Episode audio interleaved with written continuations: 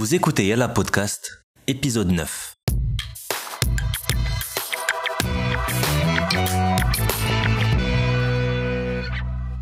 Salam, معكم مهدي ومرحبا بكم في Yala Podcast. Les recruteurs de nos jours تيقلبوا على أكثر من les simples diplômes, les expériences ولا les capacités techniques ديال كل واحد فينا. اليوم les entreprises barinent des gens اللي عندهم des capacités et des compétences comportementales, humaines et sociales, des gens قادين يتأدابطاو, يبقاو positifs, يكونوا autonomes, curieux ou يزيدوا بلي business للقدام. C'est ce qu'on appelle les soft skills. Ces dernières années, les études ont démontré qu'une attention particulière est accordée aux soft skills par les recruteurs et par les entreprises en général. L'employé d'abord خاصو يكون en mesure de mobiliser ses capacités humaines, يعني ses soft skills, مثلا l'écoute active, l'empathie, l'adaptabilité professionnelle, la curiosité, l'autonomie et toutes ces intelligences multiples pour réussir dans un contexte professionnel. Les soft skills sont au cœur des stratégies des entreprises. Le monde تيتبدل autour de nous. Les relations humaines et sociales évoluent et les besoins des clients sont en pleine mutation. Et il est d'une qualité humaine, d'une puissance remarquable, très recherchée par les recruteurs ou خاصة تكون في كاع les managers, اللي هي l'empathie ou la تعاطف بالعربية. Une étude menée par Businessolver portant sur l'empathie au travail a prouvé que soixante-dix pour cent des personnes interrogées يعتبروا أن l'empathie est une vertu importante qui devrait être davantage démontrée dans le milieu professionnel.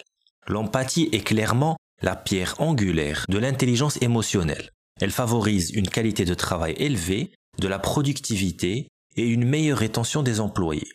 Les plus grands leaders ont de grandes capacités d'empathie. C'est ce qui leur permet d'ailleurs d'exercer une influence positive sur les autres afin de les mobiliser vers un objectif commun. Alors si cette capacité à écouter son interlocuteur de manière à reconnaître et comprendre ses sentiments, ses émotions, est un gage de relations saines, authentiques et sincères, aura aussi un véritable atout, وحدة من les qualités essentielles qu'on recherche chez les managers. Des recherches ont même établi que les équipes qui ont un haut degré d'empathie sont toujours plus réactives, plus résilientes. Et c'est carrément un soft skill qui s'enseigne dans les plus prestigieuses universités au monde. Alors comment développer ou améliorer notre niveau d'empathie ? اليوم غادي نعطيكم خمسة ديال les pratiques pour cultiver et développer هاد le soft skill tellement recherché. أولاً, il faut s'intéresser plus souvent aux autres et pratiquer ce qu'on appelle l'écoute active et être bienveillant, montrer votre intérêt à ce que vous racontent les autres. ثانياً, développer sa faculté d'observation de l'autre. Observer ses mimiques, ses gestes, son attitude, bref, concentrer toute son attention sur l'autre. Telitan, apprendre à rester à sa juste place et ne pas juger les autres. Évitez de donner votre avis sur tout et prenez conscience de cette tendance à émettre un jugement. Et ni gardez vos jugements pour vous. Rabi'an, développez l'intuition.